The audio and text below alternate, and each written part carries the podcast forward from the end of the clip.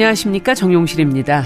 사람의 일생 가운데 몇몇 순간의 좌표를 이렇게 그려보면요. 그림을 반으로 접었다 떼놓은 데칼코마니 같은 모양이 됩니다.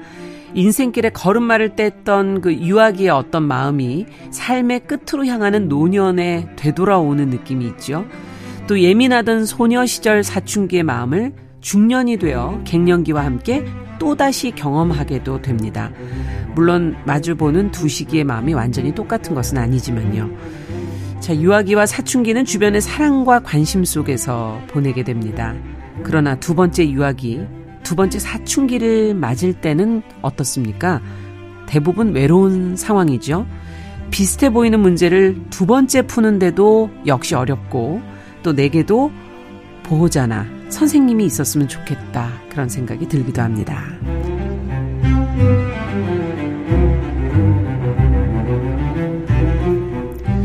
네, 사람의 마음을 들여다보고 길을 찾는 뉴스브런치 부설 심리연구소 뉴부심 2022년 9월 18일 일요일 문을 열어보겠습니다.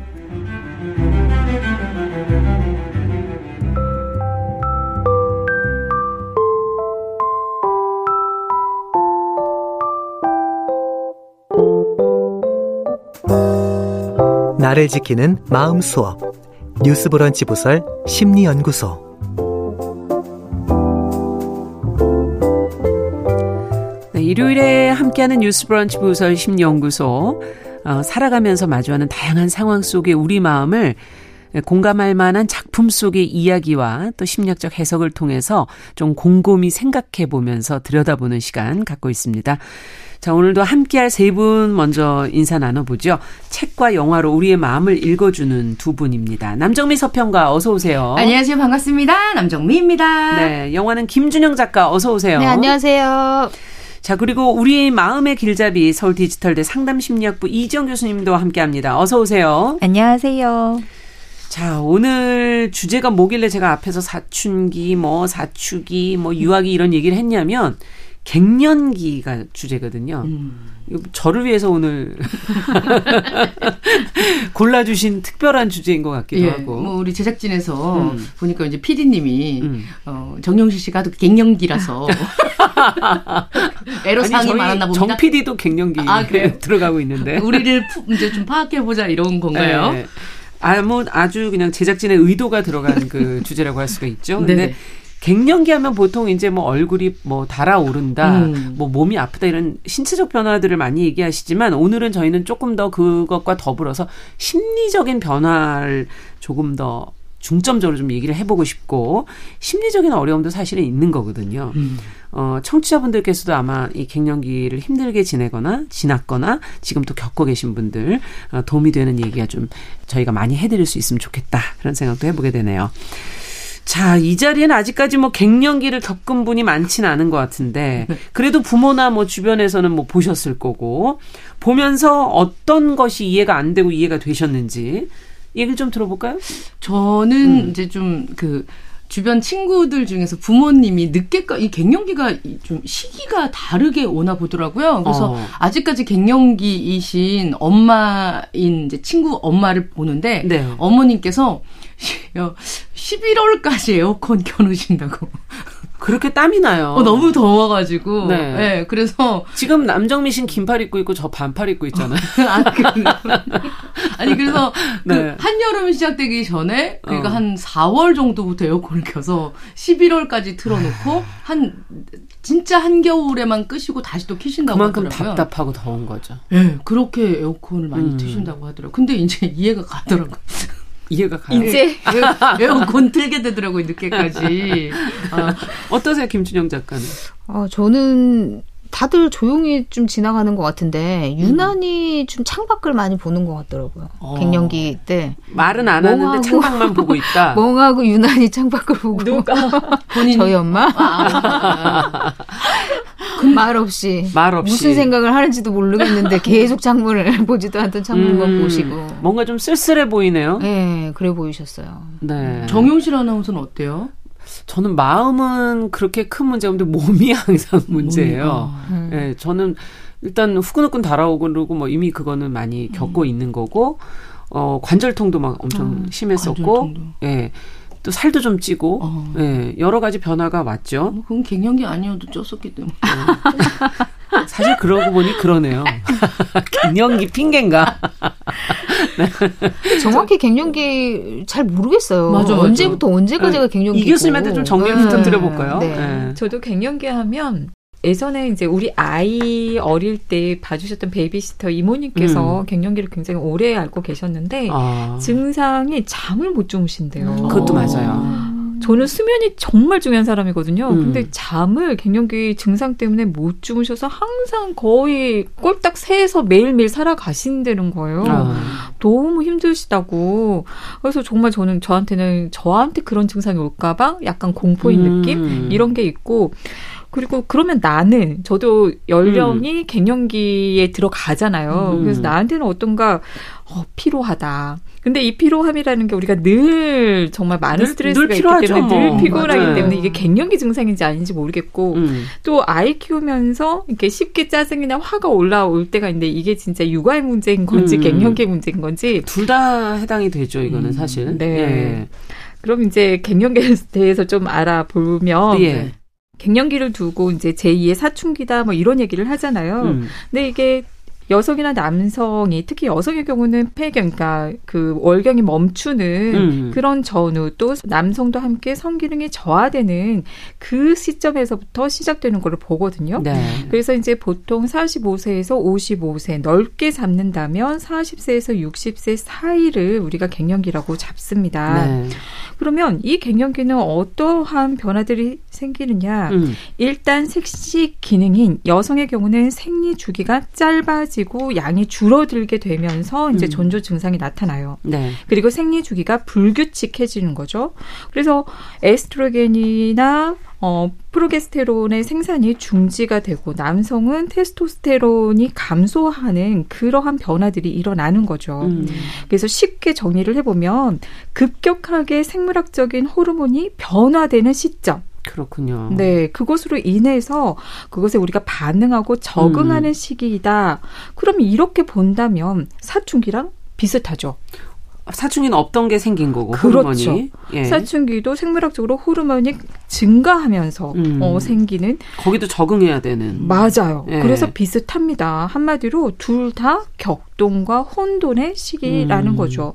정서적으로도 불안정하고 또 신기한 게 어, 사춘기도 그렇고 갱년기도 그렇고요. 그 시점을 들여다보면 스트레스가 굉장히 많은 시기예요. 그렇죠. 사춘기는 또 공부도 해야 되고 뭐 예. 성장하면서 또 남녀 관심도 막 생길 때고. 네. 네. 갱년기 같은 경우에는 자녀분들이 사춘기에 들어서거나 아. 또는 떠나보내는. 그렇죠. 어, 이런 시기여서 스트레스가 굉장히 많은 음. 그런 시기라는 점에서 이게 맞물려서 증상들이 이렇게 나타나는 것 아. 같아요. 그런데 그럼 어떤 갱년기 증상들이 있느냐? 이런 것도 여러분들이 알아두시면 되게 도움이 네. 됩니다.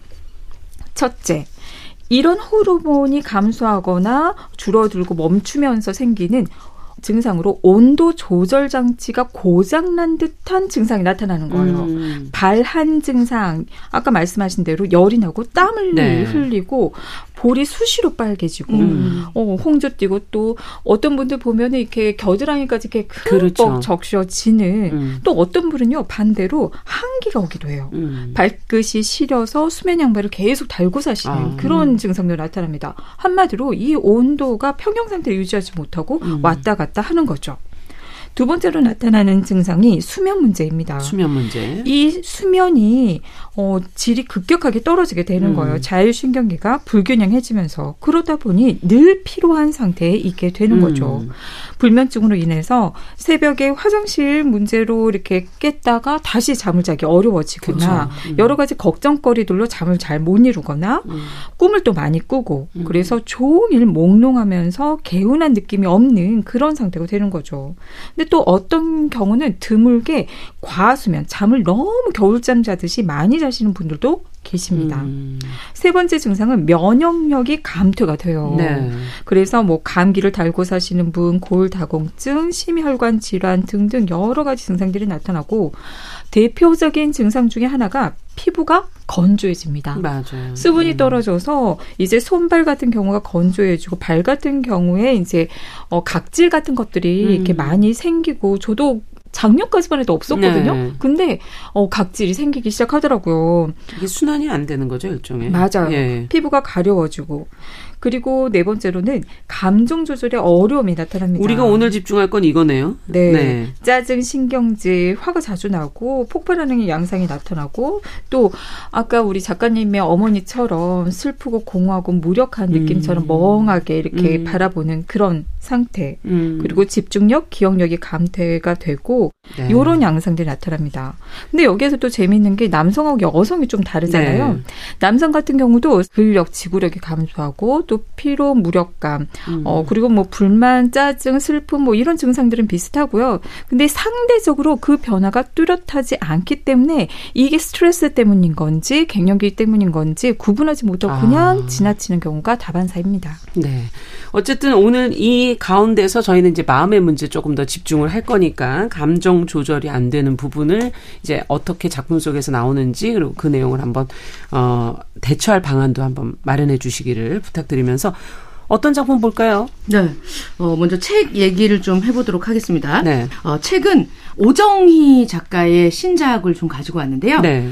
환란이라는 책 갖고 왔습니다. 음. 2003년에 이제 장편 소설 새로 독일 리베라 투르상을 수상을 하면서 해외 문학상을 받은 최초의 한국 작가. 라고 기록되고 네. 또 한국 여성 문학의 새 지평을 연 작가라고 알려져 있는 소설가 오정희 작가의 짧은 소설 모음집입니다. 음. 오정희 작가는 활동을 열심히 했지만 음. 그때는 여류 작가들이 많이 없었을 때였는데 자신만의 작품 세계로 독자와 평단 음. 양쪽 모두에게 찬사를 받아온 작가입니다. 오늘 나온 이 짧은 소설 모음집에 나오는 주인공들이 다 4, 50대 이후 아. 특히 오늘 주제인 갱년기를 겪고 있는 여성분들이 주로 어, 나오는 상황들이 나오더라고요. 네. 그래서 같이 얘기해 보려고 환란 가지고 왔습니다. 네. 여성의 어떤 감수성, 한국어의 아름다움 이런 걸 잘 표현하는 네. 오정희 작가의 작품 좀 기대가 되고 영화는 어떤 걸 볼까요? 어, 영화는 1920 92년에 개봉한 영화 Fried Green 토마토 보려고 하는데요. 네. 갱년기의 그 증상이나 감정들은 크게 변하지 않는구나 이런 걸 느낄 수 있는 옛날 어. 좀 다소 옛날 영화인데 91년도. 요즘 예, 요즘 봐도 아, 비슷하네 이런 느낌이 그렇죠. 드는 음. 부분이 있는 것 같아요. 음. 이 영화는 뉴욕 타임즈 베스트셀러 목록에 36주간 올랐던 패니 플래그의 동명 소설을 각색해서 만든 작품입니다. 아, 음. 영화 Misery 많이들 아시죠? 어, 그럼요. 네, 그 영화로 아카데미 여우주연상을 수상했던 캐시 베이츠가 기억나요. 네. 자꾸 영화를 보면 Misery가 떠올라요. 그녀의 얼굴을 보면. 맞아요. 그게 큰 문제입니다. 강렬해. 네. 너무, 너무 강력해서. 그렇죠. 네, 근데 그녀가 삶의 의욕을 잃은 중년의 갱년기 여성 에블린으로 등장을 아. 해서 과거의 그 두 여성 이지와 루스의 이야기를 들으면서 본인의 그 갱년기 증상을 극복해가는 과정을 담고 있습니다. 아, 여기에도 해법이 있겠네요. 네. 기대가 되네요. 네. 네. 자, 그럼 책부터 먼저 봐야 되겠네요. 영화에서 해법이 나올 것 같아서. 네. 음. 일단 환란. 어, 환란이라고 하면 어떤 뭐 이제 뭐 과도기 뭐 이런 느낌 예. 것 같기도 하지만 환란은 사람 이름입니다. 아. 예, 그 여기 책 안에 환란 안에 있는 단편 소설 중에 40세라는 제목을 가지고 있는 소설의 주인공 이름이 환란인데요. 그렇군요. 어, 이 여주인공 환란 부모님이 음. 김환란 박사 있죠. 1899년부터 1870년 그 우리나라 최, 초대 사회 교육자였었던 이화여대 총장이기도 했었던 맞아요. 그 박사처럼 잘 나가라. 열심히 공부해라라는 이름으로 환란이라고 예, 환란이라고 이름을 지었는데 음. 나중에 애 낳고 이렇게 하고 보니까 나는 뭔가라는 음. 생각이 들어서 예, 그런 내용들이 담겨 있는 40세 주인공 여자 이름을 이 단편집의 주, 제목으로, 제목으로 정했습니다. 네. 뭐 환란 말고 이, 이 시대의 이름을 보면 음. 뭐 엘렌은 에란으로 음. 그리고 에스더는 에스덕 애수덕 그리고 애수덕. 예, 그런 식으로 이제 세례명을 네. 한자 한자 병기로 이렇게 바꾼 아. 것들이 되게 많더라고요. 헬렌 그게 이제 환란으로 나와 음. 있고요. 음. 요런 시대에 있는 어 어머님들의 이야기가 담겨 네. 있습니다. 이 소설에는 갱년기를 겪는 아내 그리고 남편의 삶을 대하는 태도에서 이 갱년기의 모습들이 드러납니다. 음. 다달이 윗돌 빼서 아랫구멍 막고 아랫돌 빼서 윗구멍 막는 빠듯한 살림 살면서 음. 돈쓸 일은 늘 숨가쁘게 달려들기 마련인 가정을 꾸리고 있는 엄마들. 네. 네. 아이들 공부에 방해된다고 거실에 텔레비전을 안방으로 들여놓은 후에 음. 집에 돌아오면 텔레비전 시청이 유일한 낙인데 애들 공부하니까 문 좀 닫고 봐요. 이런 소리를 듣고 타박받는 남편들. 음. 아, 뭐 먹을 게 있어야 먹지. 아주 그냥 야 상에서 풀라 야 뱀 나오겠다 다 풀떼기밖에 없냐 시어미가 미우면 지 자식 팬데더라 아이코 앉은 자리가 편해야 먹어도 살로 가는 거 아니냐 혀에 바늘이라도 돋은 양 말 한마디 한마디에 가시를 넣으며 말하는 시어머니를 모시고 사는 며느리 음. 모두 갱년기 시기를 관통하며 살고 있는 우리 남녀 주인공들입니다. 음. 어, 갱년기를 겪는 나이대의 아버지가 느낄 수 있는 일단 서운함들이 담겨 있는 요즘 아이들이라는 단편을 음. 좀 같이 읽어볼게요. 내용은 이렇습니다. 대학 1학년인 딸과 고교 2학년인 큰아들과 중3짜리 작은 아들. 음. 아, 자식, 자제분들이 세 마리가 있네요. 네. 온 식구가 모여 얼굴 한번 보기 힘든 이 집. 아버지 석구 씨는 외식을 즐길 만한 여유가 없지만서도 어, 집이 아닌 자유롭고 색다른 분위기 속에서 아이들과 많은 대화를 나누고 파서 가족 간의 화합을 다져야겠다 생각해서 큰 돈을 지출할 거를 생각합니다. 음. 과도한 지출을 요하지만 가족들과 뭐 이름 알려져 있는 유명한 뷔페 식당을 잡겠다 음. 생각해서 그쪽으로 와 이러면서 어, 큰맘 먹고 예약을 합니다. 야 처음부터 많이 담지 말고 이거 한 젓갈씩 어 골고루 담아. 야 이런 데 와갖고 햄 쪼가리나 닭다리 먹어. 야, 이거, 자, 이거 치우고 연어회, 어, 해삼, 이런 거 좋은 거 먹어야지. 어, 얼마든지 더 갖다 먹어도 되니까 집에서 늘상 먹는 거 말고 영양가 높고 색다른 거 먹어봐. 이거 얼마짜리 줄 알아? 음.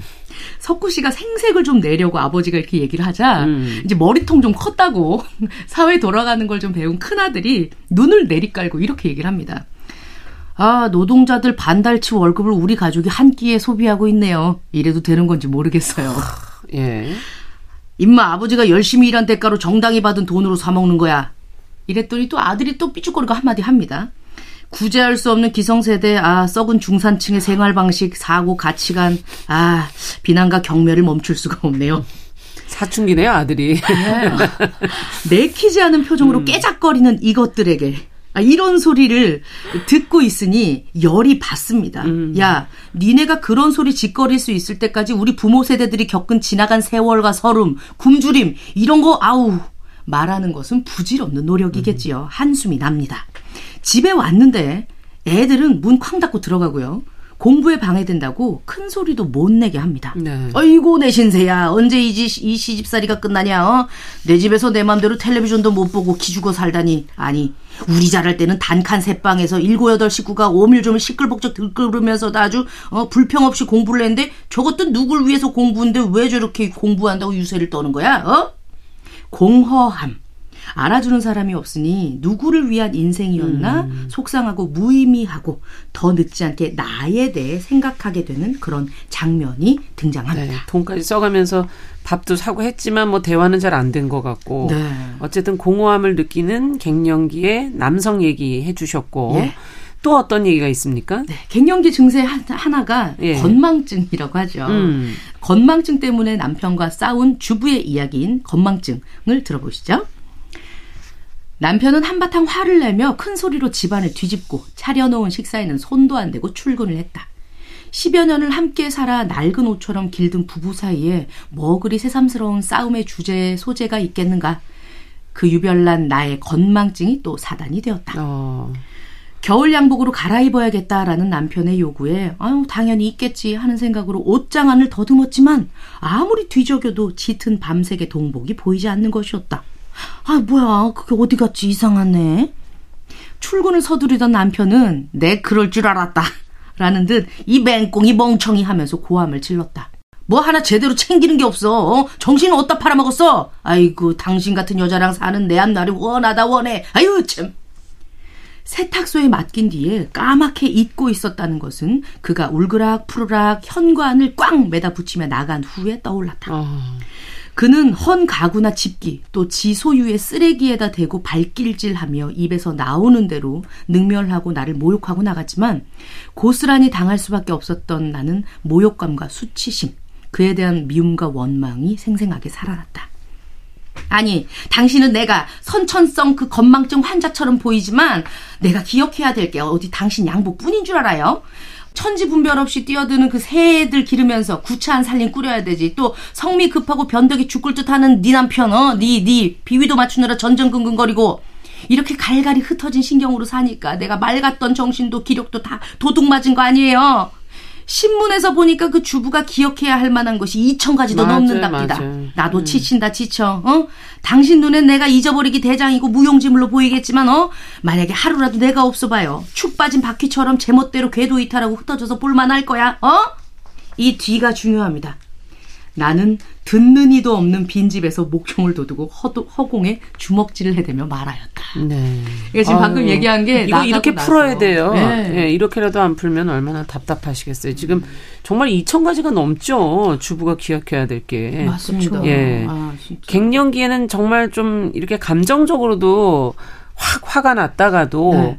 또 어느 순간에는 또 소녀처럼 또 어, 몽글몽글해지기도 하고 예민해지기도 하고 왔다 갔다 하는 것 같아요. 맞습니다. 감정이 맞습니다. 사춘기랑 그런 면에서 좀 비슷하다는 생각도 들긴 하는데 맞아요. 이 이와 관련된 건 없습니까? 있습니다.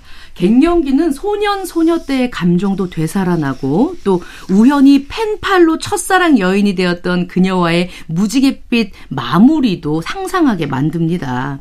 그러면서 한편으로는 우연히 만난 이 첫사랑 그녀의 눈에 비친 나의 모습. 아, 나 세파에 너무 쪄들지 않았나? 그녀는 되게 예쁜데? 뭐 이런 생각하면서 또 머리가 많이 희끗희끗거리고 빠지기까지 했는데 좀 익명의 사회인이 되어버린 나의 모습이 부끄러워지기도 합니다. 음. 가족에게 먹일 장을 잔뜩 봐온 아내가 갑자기 밖에 펴 있는 한 무더기 보랏빛 들국화를 창밖을 내다보면서 아유 가을이네. 하, 가을이야. 하고 있으면 남편은 덜컥 겁이 납니다. 왜? 왜 겁이 나?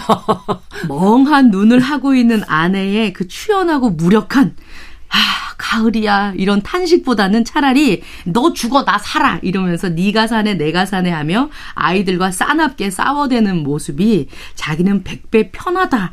아, 나는 그 편이 100배 나았어라고 남편은 고백을 그렇죠. 합니다. 이렇게 나오면 정말 어떻게 대응해야 될지를 모르겠죠. 그렇죠. 저도 네. 저희 엄마가 자꾸 창을 볼 때 무서웠어요. 어, 무서워, 진짜. 네. 저 밖을 왜 보고 계실까? 무슨 생각을 할까? 저렇게 길게 볼 사람이 아닌데 왜 저렇게 보고 계실까? 그리고 남편이 이제 퇴직하고 어. 들어오면 네. 아내가 곰국을 끓일 때 또 무서워한다고 하잖아요. 저도 얼려놓고 어딜 가나 이런 생각이 든다고 하죠. 네. 책에서는 갱년기 주부의 심경을 이렇게 표현하고 있습니다. 애정과 행복감, 서툰 표현, 어, 가팔랐던 현실들, 매일 되풀이되는 일상이 지겹다는 생각에서 헤어나지 못하면서 또 그것이 구원이 되는 때, 음. 내 마음속 어딘가에 얼마든지 다르게 살아갈 수 있다는 이 자신이 내포되어 있는 건 알지만 그 기대와 환상은 버린 지 이미 오래일 때, 인생이 그다지 많은 것을 약속하지도 않고 인생엔 원치 않은 많은 복병들이 숨어 있는지를 어느 정도 알고 있는 때 음. 여자됨에 크게 억울해한 적도 또 가족으로 맺어진 관계들에 크게 실망하거나 절망한 것도 없이 아침에 가족들이 다 나간 후에야 비로소 큰 한숨을 쉬고 휴 해방감을 느끼는 것. 이것 또한 단지 습관일 뿐인 때. 음. 당신은 지금 갱년기를 지나고 계십니까? 예. 짧은 소설집, 어, 오정희 작가의 환란 읽어봤습니다. 네. 아, 인생을 좀 알긴 아는 때요, 갱년기가. 네, 지금 말씀하신 마지막 그 정리를 들으니까. 자, 그렇다면 이런 마음을 어떻게 앞으로 해결해야 될지 이제 영화를 통해서 저희가 알아보도록 하고요. 잠시 노래 한 곡 듣고 오도록 하죠. 최백호 씨 노래가 듣고 싶어지네요. 어, 아름다운 시절 들어보겠습니다.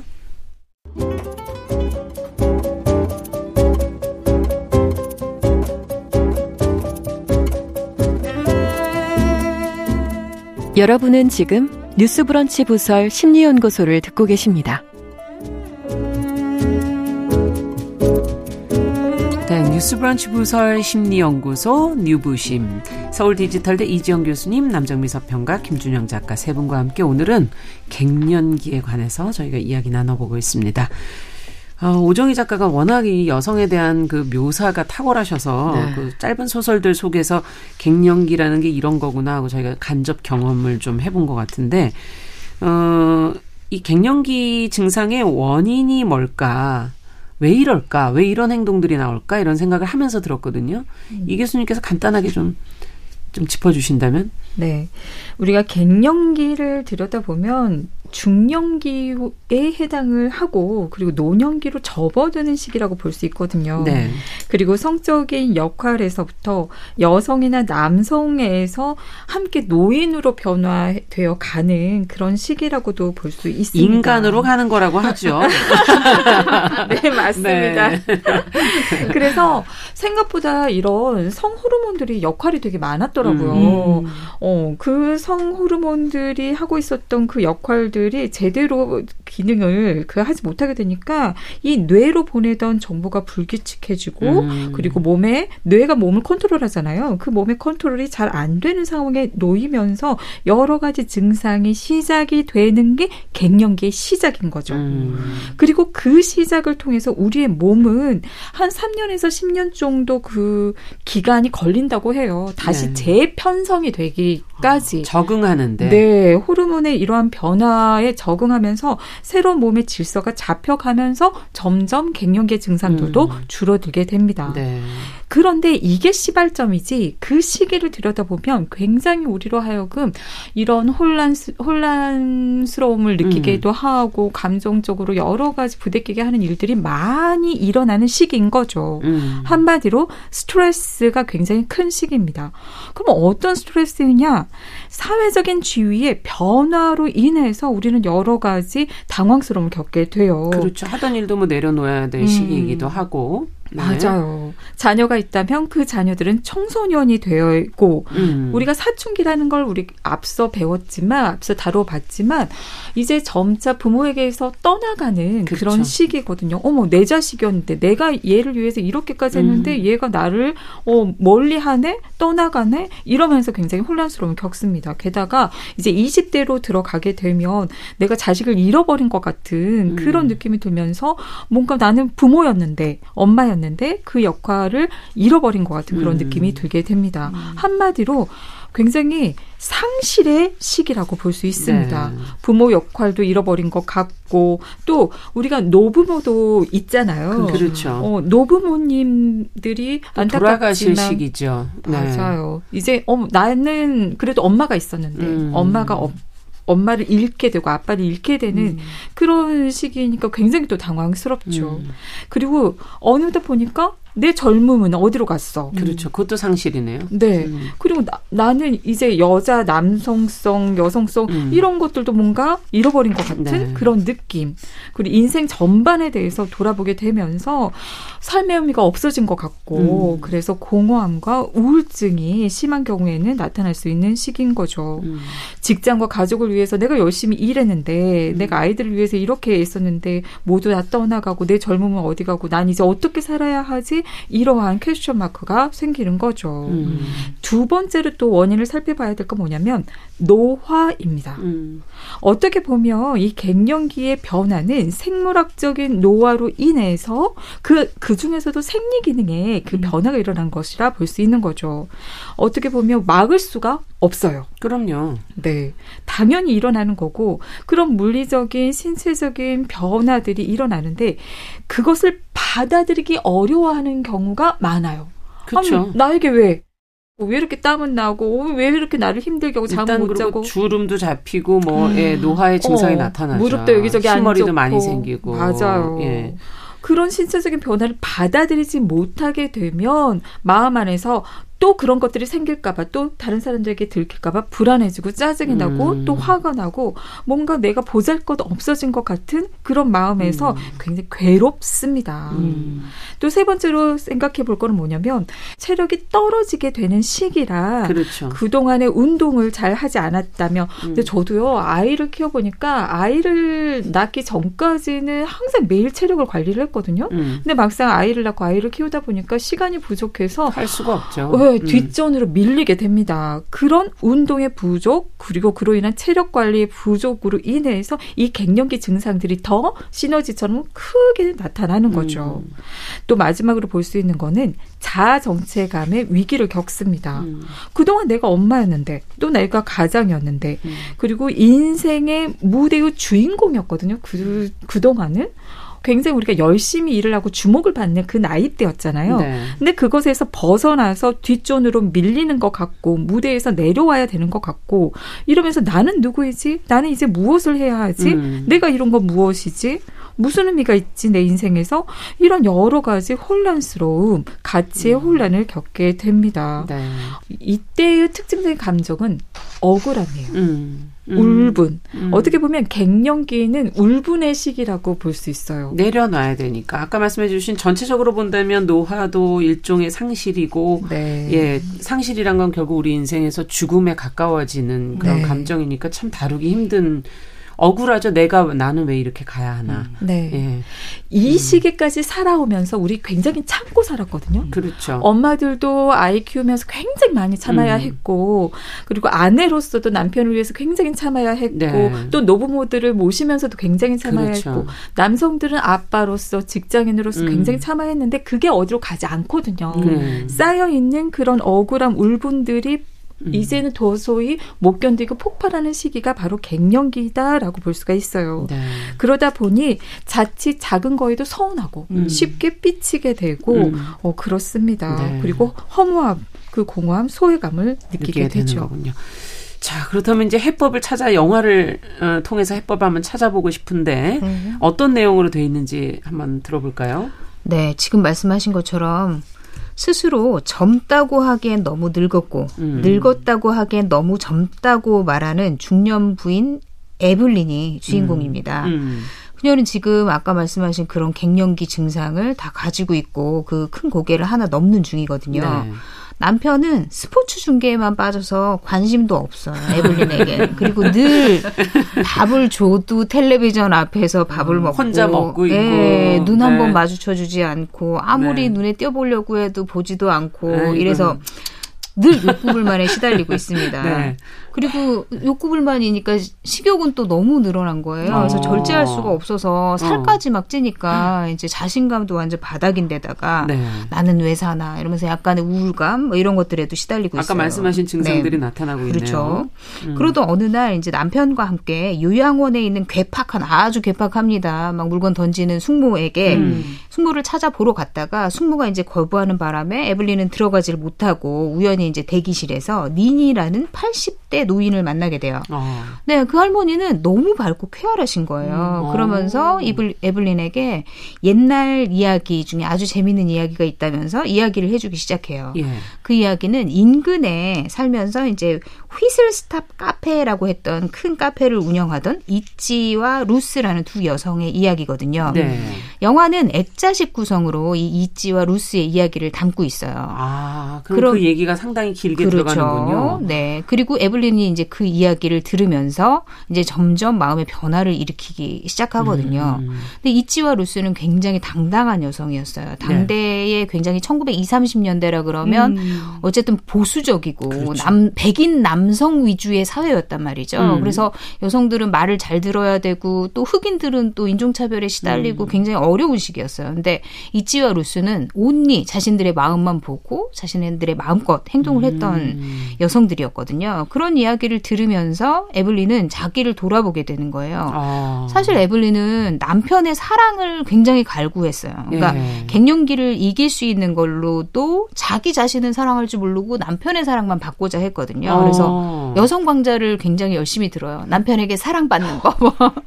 우리는 이렇게 꾸며야 된다. 음, 음. 이렇게 노력하는 그래도 그렇죠. 부인인데요. 네. 굉장히 많은 노력을 해요. 어. 그리고 여성적인 매력을 남편에게 어필하려고 하고 뭐 요리도 굉장히 잘하 려고 음. 하고 그런데 자기는 정작 뭘 원하는지는 한 번도 생각하지 않아요. 근데 남편은 관심이 계속 없으니까 음. 어떻겠어요. 우울감은 깊어지기만 하고 그리고 남편이 그림자 취급을 하니까 나는 무, 무가치한 존재인 것 같고 아. 그리고 밖에서도 사람들이 다 자기를 미워하는 것 같고 괜히 나를 무시하는 것 같고 이런 생각에 시달리거든요. 네. 근데 참 정말 이 미국의 이 세대나 저희 세대나 비슷한 게 좀, 어, 자신을 돌아보기보다는 항상 바깥을 보면서, 맞아요. 예, 타인의 어떤 시선이나 감정, 그걸 너무 의식하고 있는 거 아닌가. 그렇죠. 그러니까 해결이 안 되는 안 되는 거네요. 네. 그래서 에블린님 네. 마음을 변화해 가고 있다는데, 어떻게 이지와 루스 이야기가 어떻게 해, 돼서 이렇게 변화되는 건지 조금 더 네. 얘기해 주세요. 이지와 루스의 이야기는 음. 1930년대에 이제 알리바, 알라바마의 어떤 마을에서 물에 음. 빠진 빈 트럭이 발견되면서 시작을 해요. 음. 트럭은 프랭크라는 남자의 트럭인데 프랭크는 없이 실종된 상태로 트럭만 발견이 되거든요. 음. 근데 보안관은 그 프랭크가 살해됐다 이러면서 이지하고 그녀의 이제 하인 조지라는 흑인 하인이 있어요. 음. 그 하인을 범인으로 지목하거든요. 음. 그러면서 과거 이지와 루스가 어떻게 만났고 그녀들이 어떤 사람들인지 이야기가 펼쳐져요. 근데 이지는 굉장히 말관 어릴 때부터 말괄령이었어요. 네. 어느 누구한테도 말을 듣지 않아요. 음. 고집쟁이에다가 불평 만약에 이게 억울하거나 불 평등한 일이다. 그러면은 맞서 싸우기를 주저하지 않, 는 그런 투사적인 성격이 있었거든요. 네. 근데 이제 그녀를 컨트롤할 수 있었던 거는 온니 오빠 버디뿐이었어요. 유일한 사람이었죠. 그런데 네. 그 오빠 버디가 이제 애인 루스랑 그다음에 이찌랑 호수에 놀러를 갔다가 기찻길에서 발이 선로에 끼는 바람에 아. 어이없이 죽게 돼요. 아이고. 그날의 충격으로 이찌는 이제 더 천방지축이 되거든요. 음. 그래서 막 들판과 강으로 쏟아지면서 꿀벌하고 교감하고 막 음. 4차원이 됐어요. 음. 그러니까 걱정이 엄마는 당연히 걱정이 되겠죠. 결혼할 나이는 다 찼는데 그리고 그렇죠. 돌아다니니까. 그래서 루스에게 이찌를 숙녀로 만들어 달라고 부탁을 하거든요. 어. 근데 처음에 이제 둘은 루스는 굉장히 숙녀고 여성스러운 여성이고 음. 이찌는 이제 말괄량이니까 처음엔 맞지 않았는데 음. 이찌가 하는 행동들을 보면서 루스가 점점 동화돼 가거든요. 그래서 음. 굉장히 친한 사이가 돼요. 음. 그런데 루스가 프랭크라는 남자와 결혼을 하게 되거든요. 그 음. 프랭크 아까 그 살해당했다는 그 남자. 음. 그러면서 이제 둘은 헤어지게 돼요. 근데 이찌가 오랜만에 루스의 집을 방문했는데 루스가 가정 폭력에 시달리고 있는 거예요. 남편에게 맞고 살아요. 아. 임신까지 했는데 그렇게 맞고 사는 거예요. 네. 그래서 이찌가 결연히 그 루스를 구해야 되겠다 생각을 하고 임신한 루스를 구출해 내거든요. 음. 근데 당시 백인 남성 중심의 사회에서 그렇게 임신한 여자를 막 데려가 가지고 막 이렇게 한다는 거 여자가 막 함부로 나가고 이런 것들도 용납이 좀 잘 안 되는 사회였거든요. 네. 근데 둘은 나와서 자신들만의 생활을 꾸리기 시작해요. 아. 루스는 이제 자기 혼자 아들을 낳고 음. 그리고 이찌랑 함께 휘슬스탑 카페를 열어서 운영을 하거든요. 아. 근데 루스의 남편 프랭크는 아들까지 있는데 포기를 당연히 안 하겠죠. 그래서 아유 무서워라. 네, 지금도 뭐 KKK단 아시죠? 백인 네. 우월 굉장히 폭력적이고 음. 그런 비밀 결사와 함께 수차례 그녀들을 협박해요. 막 어. 죽이겠다, 뭐 하면서 데려가겠다, 뭐 이러고 아들도 훔쳐가려고 하고 막 어. 그러거든요. 그런데 그 와중에서도 전혀 굴하지 않아요. 그리고 이지와 음. 루스는 당시에 이제 흑인 차별이 굉장히 심했는데 흑인들도 자신들의 친구라고 생각하고 그들에게 음. 몰래 가난한 흑인들에게 물품도 나눠주고 또 공짜로 음식도 주고 음. 그리고 자신들이 데리고 같이 일하는 흑인들은 자기의 동료라고 생각해서 굉장히 아껴주거든요. 음. 그런데 그 와중에 이제 루스의 아들을 프랭크가 훔쳐가려고 하는데 이제 흑인 하인들과 그다음에 그 주변에 있던 사람들이 돕는 과정에서 프랭크가 변을 당하게 되거든요. 예. 그리고 음. 이제 그 보안관이나 그 마을 사람들은 전부 다 그 죄를 흑인 하인인 조지에게 뒤집어 씌우려고 해요. 아. 처음에 물망에는 이지와 조지가 루스, 올랐는데 아. 사실 이제 백인 여성보다는 더 약자가 흑인이잖아요. 그래서 조지한테 씌우려고 하니까 이찌가 자기는 피할 수 있었음에도 불구하고 자기와 조지의 죄를 같이 물어라 이러면서 재판정에 같이 서고 그러면서 또 주위에서 도와주는 사람들이 생기고 하면서 잘 해결이 됩니다. 어떻게 음. 해결되는지는 반전이 있기 때문에 영화를 통해 확인을 하시고요. 그러고요. 예. 근데 이 이야기가 이제 에블린에게 영향을 준 거 아니에요? 그렇죠. 에블린 사실 자기 자신이 뭘 원하는지는 한 번도 생각하지 않았는데 음. 이치와 루스는 오로지 자기 자신들의 마음에 충실했던 살아, 충실하면서 살았던 여성이거든요. 네. 특히 이찌는 당시 사회에서 백인 여자가 결혼을 안 한다? 굉장히 어려운 일이죠. 음. 그렇지만 끝까지 자기 마음이 원하는 대로 결혼하지 않고 음. 자기만의 사업체를 꾸려요. 아. 가게를 꾸리고 그다음에 루스와 함께 살고 음. 그리고 그 흑인 하인 조지가 그렇게 어려움에 처했을 때도 물러서지 않아요. 네. 어, 자기가 흑, 그 조지를 동료로 생각하고 아끼는 그 마음을 끝까지 밀 어붙이거든요. 음. 그래서 결국은 승리해요. 그러니까 그런 모습을 보면서 에블리는 처음으로 자기 자신에 대해 생각한 거예요. 음, 그러네요. 네, 내가 원하는 게 뭔가. 그렇죠. 그리고 변해갑니다. 음. 사실 에블린의 변화는 이 영화 하이라이트예요. 음. 굉장히 통쾌하고 유쾌하거든요. 그러니까 처음 시작 자체가 집에 벽을 가, 벽을 막 부시는 것부터 시작해요. 남, 어. 네. 남편이 들어오거나 말거나 벽을 부셔서 사실 이제 에블린은 이치에 대한 이야기를 해준 이 니니 할머니가 할머니. 너무 이제 좋은 거예요. 그래서 음. 할머니가 요양원에서 나오면 함께 살고 싶은 마음도 있어요. 아. 그래서 방을 좀 늘리고 고치겠다는 생각을 한 거죠. 예.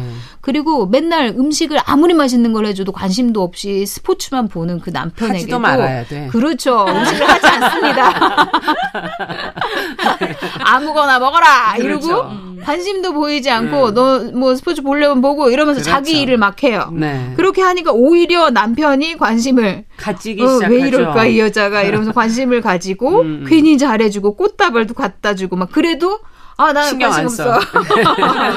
그렇죠. 네. 그러니까 그동안 남편을 위해서 기쁘게 하기 위해서 했던 모든 걸 다 그만둬요. 음. 그리고 남편이 뭐 이찌를 데려오 그 니니 할머니를 데려오고 싶다라고 에블린이 얘기하니까 음. 절대 그건 안 돼. 이렇게 음. 얘기하니까 이, 처음으로 얘기합니다. 절대 안 돼라는 말 나한테 하지 말라고. 음. 절대 안 되는 건 없다. 그러니까 절대 안 돼. 이거는 내 명령대로 따라라는 그런 그렇죠. 구성이 깔린 거잖아요. 그러니까 그런 말을 하지 말라면서 외치고 그리고 길들여지는 걸 거부합니다. 야 멋있다. 네, 그러니까 네. 유리운 시를 뛰쳐나온 네. 거죠. 예. 그러니까 당시에 이찌가 당시의 사회적인 시선, 그다음에 남편의 사랑 대신 자기 자신을 위해서 살았다면 에블린도 인제는 그렇게 살아야 그렇죠. 되겠다고 결심을 한 거죠. 네. 사실 Fried Green 토마토라는 제목이 상징하는 게 있어요. 뭐예요? 이게 그 지역에서는 굉장히 soul food라고 할 만한 유명한 음식인데 음.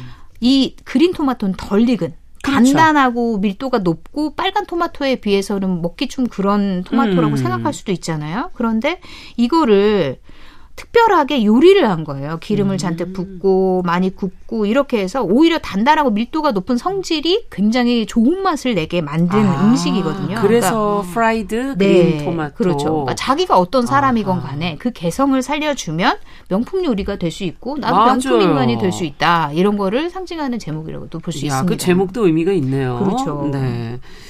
어, 정말 이 얘기 지금 에블린 얘기를 듣다 보니까 이 갱년기도 사춘기도 자기 자신의 정체성을 돌아보는 건데 음. 갱년기도 결국은 나 자신으로 돌아와야 되는 거 아닌가 이런 생각이 드네요. 이 해법 이 맞다고 보십니까? 어떻게 보세요, 이 교수님? 네, 음. 해법이 되게 가슴이 가슴에 와닿는 해법인 음. 것 같아요. 어, 한마디로 이제 우리에게 필요한 거는 갱년기의 변화를 어느 정도 인지하고 있으면서 거기에 준비하고 관리하는 게 필요하지 않나. 음. 왜냐하면 변화에 대해서 잘 알지 못하면 또 크게 당황해야 하고 그렇죠. 또 거기에 대해서 관리하지 못하면서 일을 더 크게 만들 수도 있거든요. 음, 음. 근데 여기서 주의할 건 뭐냐면요. 너무 주의를 기울이는 것도 좋지 않습니다. 아. 왜냐하면 우리가 너무 주목하게 되면 그거를 크게 받아들이게 되거든요. 음. 막 지나치게 크게 받아들이고 과장되게 받아들이다 보면 더 주목이 가고 증상이 더 커질 수가 있으니까 네. 어느 정도 인지하면서도 넘길 수 있는 거는 넘기고 그러지 어, 어려 그러기 어려운 것들은 이렇게 음. 받아들이는 그런 과정이 필요한 거죠.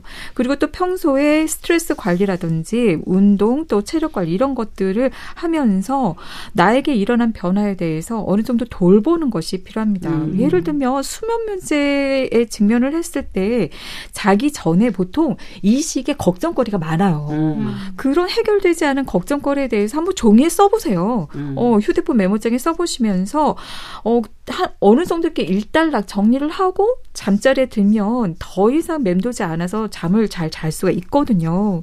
그리고 또 평소에 어 그 물 마시기라든지 그 양 이런 것들도 조절을 하면서 네. 수면의 환경들을 살피는 것도 필요하겠습니다. 음. 또 증상이 너무 심할 때는요, 어, 인진적으로 호르몬을 주입을 하거나 이런 조절을 통해서 호르몬 음. 치료를 통해서도 도움을 받을 수 있다라는 거. 음. 근데 뭐니 뭐니 해도 필요한 거는 받아들이지 못하면 더욱 더 크게 일어난다. 네. 따라서 내 몸의 변화들을 자연스러운 변화로 인식하고 음. 이해하면서 관대하게 받아, 받아들이는 것이 바람직한데요. 네. 어, 우리가 방송에서 자주 얘기를 했지만 받아들이는 게 그렇게 쉬운 건 아니거든요. 예. 그러기 위해서는 내 마음 안에 부대끼는 어, 어떻게 나에게 이런 일이 내가 음. 이렇게 있었는데 음. 어, 너무 당황스럽고 화가 나고 그런 감정들을 안전하게 해소하는 작업이 필요하다. 청소기를 돌리면서 어, 또는 쇼파에서 쿠션을 털면서 이불을 털면서 화를 풀기도 네, 하고 내 쌓인 화들을 안전하게 해소하는 그 작업을 통해서 우리가 받아들일 수 있게 됩니다. 네. 그리고 마지막은요. 지금까지 우리가 남을 위해서 음. 살았다면 이제부터는 나 자신을 바라보고 나를 챙기면서 살아가는 네. 나의 자아 정체감을 확립하는 제2의 시기이다라는 겁니다. 네. 그래서 혼란으로부터 안정감을 회복하기 위해서 이제 앞으로 내가 어떻 나는 어떤 사람이고 어떻게 살아야 할지 한번 세 판을 짜보시면 어떨까 음. 싶어요. 그러기 위해서는 자존감 여기에서도 음. 자존감이 중요합니다. 네. 그럼으로써 우리가 갱년기를 잘 버텨나갈 수 있습니다. 네. 어, 사실 뭐, 뭐, 호르몬 이런 게 좀 끝나면 다 만민 평등? 다 남, 모두가 인간이 되는 더 즐거운 시간이 오지 않을까 뭐 이런 생각도 한번 해보게 되면서. 네. 자, 갱년기를 지금 앞둔 두 분에게 네. 나는 지금 얘기를 들으면서 어떻게 맞아야겠다? 뭐 그 생각하신 게 있었는지. 예, 그 여기 책에 보면 어. 그 환란 책에 보면 뒤에 이렇게 이런 해석이 있어요. 미국의 여성학자 베티 프리단이란 사람이 유명하죠. 어, 고등 교육을 받은 중산층 전업 주부들이 40대에 이르러서부터 겪게 되는 이런 무기력증과 우울분에 대해서 음. 이름 붙일 수 없는 병이라는 명칭을 붙였다고 합니다. 야. 근데 여기에 이제 주인공 중에 등장 인물 중에 한 명은 이 병을 고치기 위해서 개 모임에서 개를 들거든요. 네. 야, 내 주머니가 든든해야 남편도 자식도 다 그럼요. 필요 없는 거야. 어, 그것도 맞는 얘기네요. 네, 그러면서 네. 이제 그 경제적인 것에 대해 다시 생각을 하게 되는데 음. 일단은 이제 좀 돈을 좀 많이 모아야만. 자식 줄 거 없고 어, 일단 내, 내가 조금 내가 쓸 것들 좀 예. 챙겨놔야 되겠네요. 어, 예, 맞습니다. 자 김준영 작가는 어떠셨어요? 아, 저는 무관심해야 되겠다 이런 생각이 드는데요. 어쨌든 무관심? 오는 건 어쩔 수 없는데 음. 뭐 아. 아, 언제 올까, 뭐 갱년기 왔구나, 뭐 이런 거 생각하면 더 복잡해질 것 같아요. 그냥 무관심하고 있다가 음. 오늘은 좀 우울하네, 오늘은 음. 좀 이러네 이러는 게 제일 좋지 않을까. 그러네요. 그 무관심은 어떻게 흘러가는 네. 것 속에서 나에게 집중하고 그렇죠. 있으면 네. 네. 맞아요. 네. 저도 어 이걸 준비를 하면서 아이라든지 뭐 이것저것 남을 남을 위해서 내 시간을 굉장히 많이 그어 갖지 못하고 살았지 않나 이런 생각이 들면서 정신이 바짝 차려지더라고요. 그러니까요. 음. 네. 우리 여성들이 항상 돌보는 게 많다 보니까 하지만 가장 중요한 거는 자기를 돌보는 거구나 하는 생각 오늘 다시 한번 또 해보게 됐습니다. 뉴스브런치 부설 심리연구소 이제 문을 닫을 시간이 됐네요. 오늘은 영화 프라이드 그린 토마토 오정희 작가의 소설집 환란 이렇게 두 작품을 통해서 갱년기에 겪는 심리적 어려움을 어, 또 신체적 어려움까지도 같이 들여다보면서 해법을 생각해봤습니다. 뉴부심 김준영 작가 남정미 서평가 서울 디지털대학교 이지영 교수님 세 분과 함께했습니다. 고맙습니다. 감사합니다. 감사합니다. 자, 끝으로 배트 미들러의 노래 들으면서 마무리하죠. Wind Beneath My Wings. 안녕히 계십시오.